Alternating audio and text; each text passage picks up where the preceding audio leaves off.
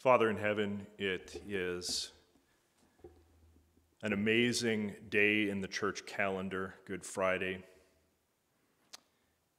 This is the day that your Son, Jesus Christ, was arrested, tried, he suffered, and he died an atoning death on the cross of Calvary for your glory and for us to rescue us, to deliver us from sin, death, and the devil, to set us free, to buy us back, redeem us, reconcile us to your heart.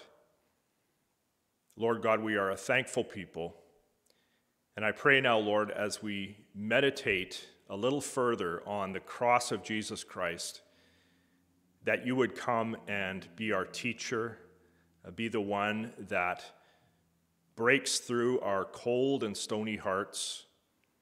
And Lord, give us encouragement and hope through Jesus Christ and through the gospel, is our prayer in Jesus' name. Amen. The wheels of the establishment had been turning more or less effortlessly.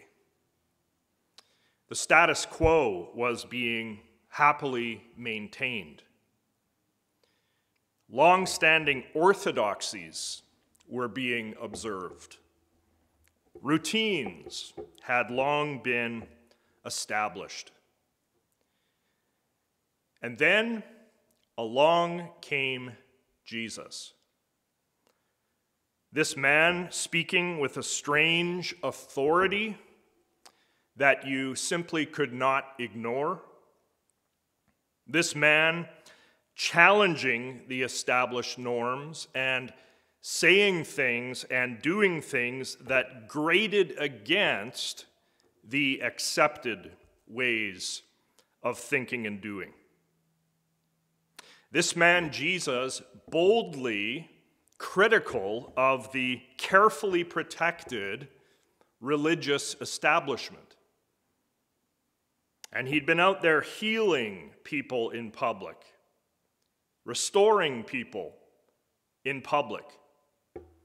The establishment couldn't handle Jesus.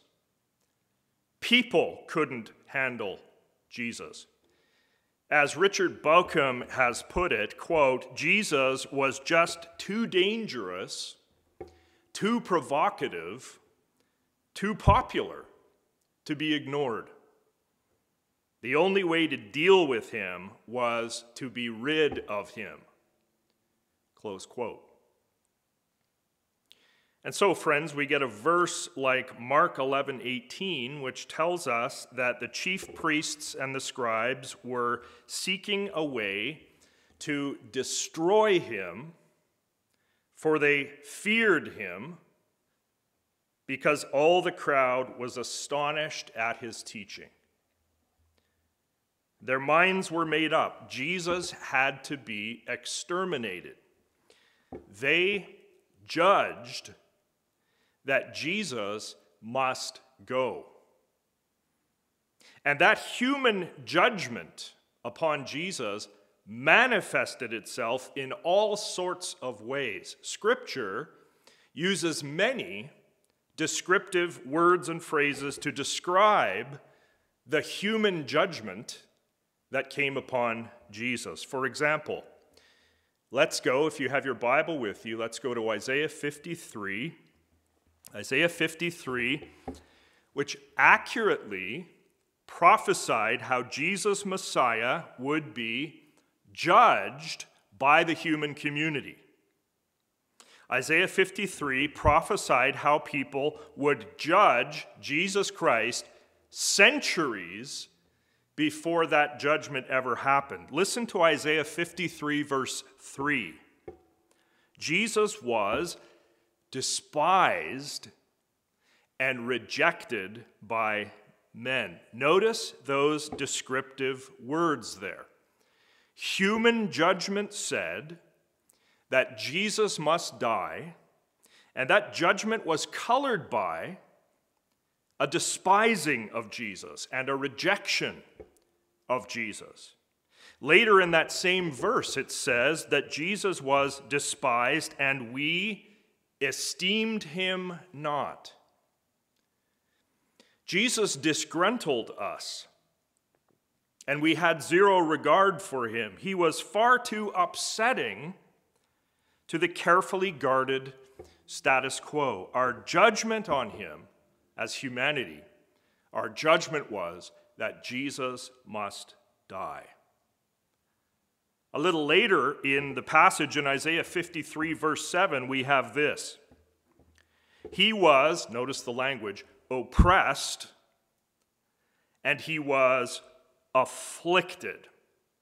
When human beings judge someone to be unworthy of drawing breath on the planet any longer, that person becomes open season for oppression and affliction. Jesus was judged not worthy of living, and so he was oppressed and afflicted. And then verse 8 by oppression and what? And judgment. By oppression and judgment, he was taken away until finally in verse 9 we have mention of his grave. Graves are for dead folks. The death of Jesus happened all right. People followed through on their judgment of Jesus, they followed through on it to its ugly conclusion.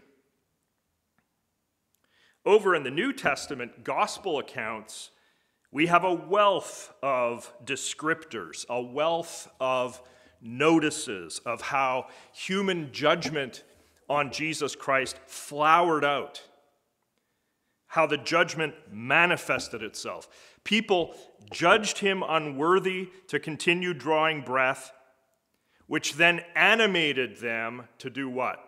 To plot against him, to arrest him. Human judgment against Jesus issued forth in a financial transaction to secure him Human judgment against Jesus, Jesus issued in swords and clubs and hands laid on him, and false testimony against him, and a trumped up charge against him of blasphemy.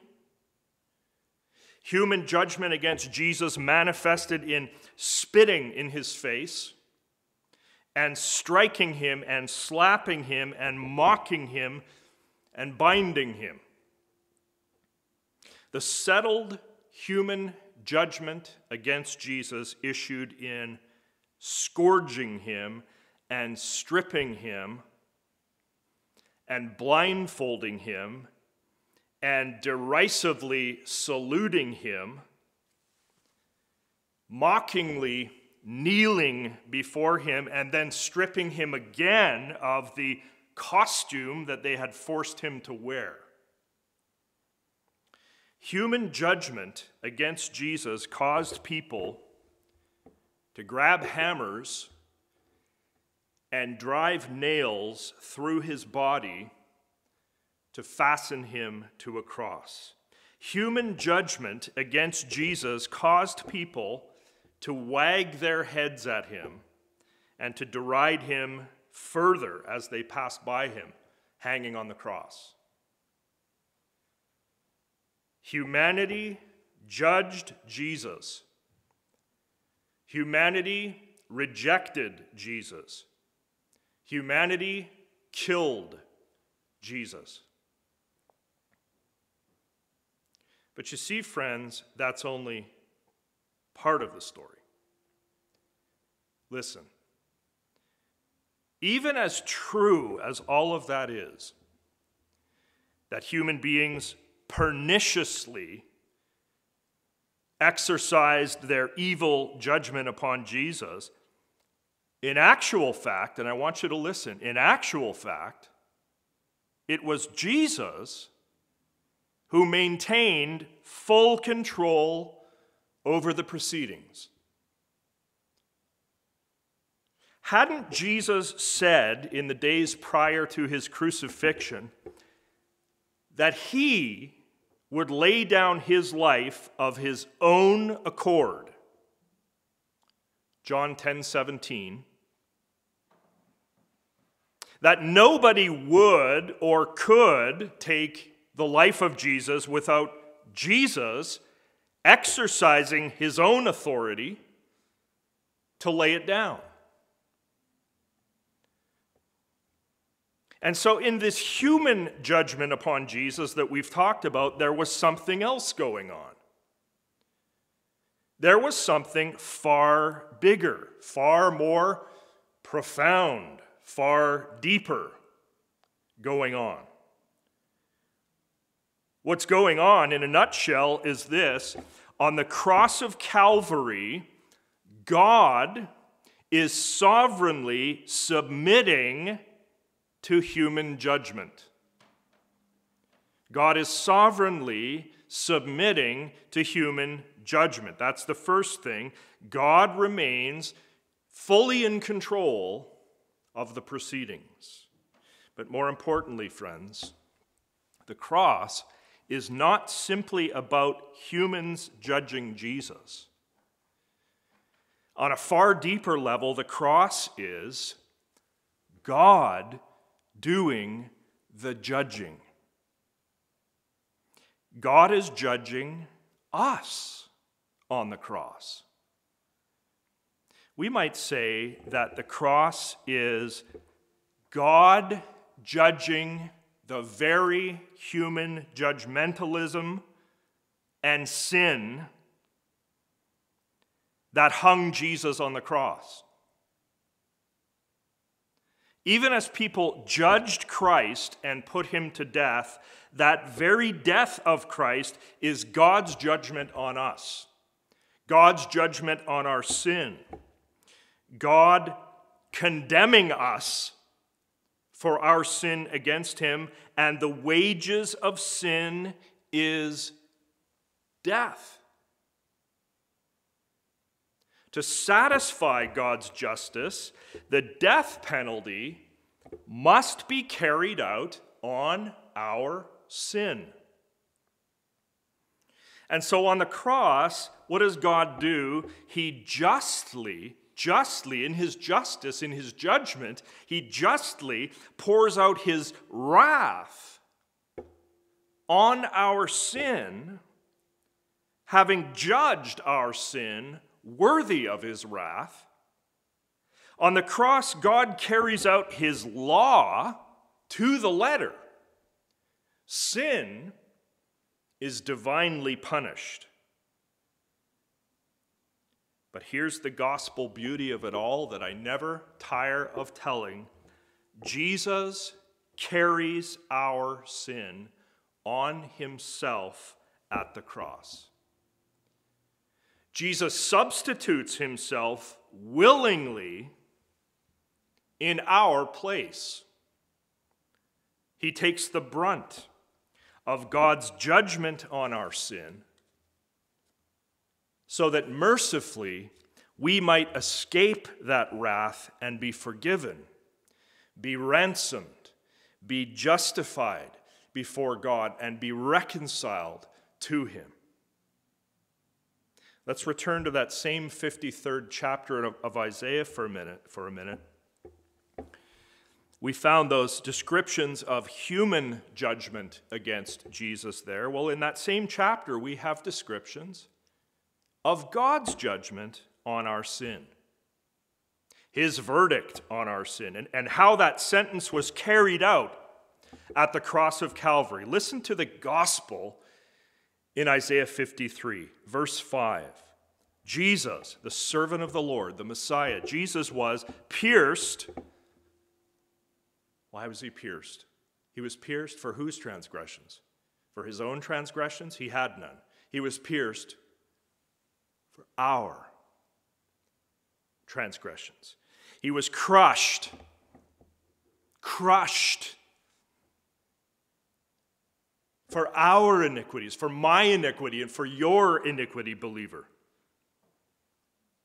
Upon him, upon him was the chastisement that brought us peace. And with his wounds, his wounds, we are healed. God judged that our sin would be punished in his willing servant. Our substitute, God's Son, Jesus Christ. Verse 6 The Lord has laid on him the iniquity of us all. Are you amazed on this Good Friday? The Lord has laid on him the iniquity of us all. Verse 8 Jesus was stricken, notice the word stricken, for the transgression of God's people. You see the substitution here all over the place in Isaiah 53. Verse 10 it was the will of the Lord in God's eternal plan of salvation, the decree from eternity. It was the will of the Lord to crush who? Him. Verse 11 Jesus makes many to be accounted righteous, bearing their iniquities Verse 12 Jesus bore the sin of many and makes intercession for transgressors. Friends, on Good Friday, what happened? Jesus absorbed divine judgment to the death. The judgment that had come against sinful human beings and this judgment included, don't forget, it included his separation from the Father, the first time that had ever happened in all of eternity. He did that in the place of people like me and people like you. And he did it even as he was being wickedly judged by human beings. Even as there is this horrific travesty of justice being carried out at Calvary on the human side, there is a breathtaking, glorious, merciful, just, divine judgment on the sin sick world that is happening at the very same time. The cross is mind blowing, is it not? God's mercy toward us is impossible to fathom, is it not? His mercy is so unlike our own. On this Good Friday, we praise Jesus. We praise him for his willing sacrifice. We praise the Father for his plan of salvation. We praise the Spirit for his enlivening us to the glory of the cross and to the glory of our Savior. On this Good Friday, we praise God that Jesus the judge was judged in our place. We continue to live in between the cross, resurrection, ascension, and session, sitting down at the right hand of the Father of Jesus Christ, we, we continue to live between all of that and his second coming. The battle was won at the cross, friends. The battle was won at the cross. The judgment of God on a sin sick world was executed with finality at the cross. And then on the third day, he rose. And we await his blessed, magnificent return. But as we do, we live in troubled times, don't we? This past year and a month has demonstrated that to us amply. We live in troubled times. The world is not yet renewed. There are groanings like COVID 19, like ongoing human strife and human battling all over this globe. But the one judged in our place, you can be assured of this, the one judged in our place is coming back. Hallelujah. He is coming back, and the creation will be renewed. This week, my believing friend, live in the hope, in the hope of Jesus Christ, your crucified, resurrected, ascended, authoritative, and soon coming Lord. Amen. Let's pray. Lord God in heaven, we thank you for your sovereignty. We thank you that you overrule human machinations, human devices, human strategies, wicked plans on this earth. Lord, you overrule because you have decreed from all eternity the history of your world. And we thank you that it is all true and that all of your promises have come true and will come true. Lord, you have a perfect record of fulfilling your promises. And we thank you for that, Lord, because it gives us such hope. We walk by faith and not by sight. It gives us such hope as we live in a world that is decaying. Praise you, Jesus, for the cross. Praise you, Father, for your plan. Praise you, Spirit, for enlivening us and giving us the hope of the gospel. We pray in Jesus' name. Amen.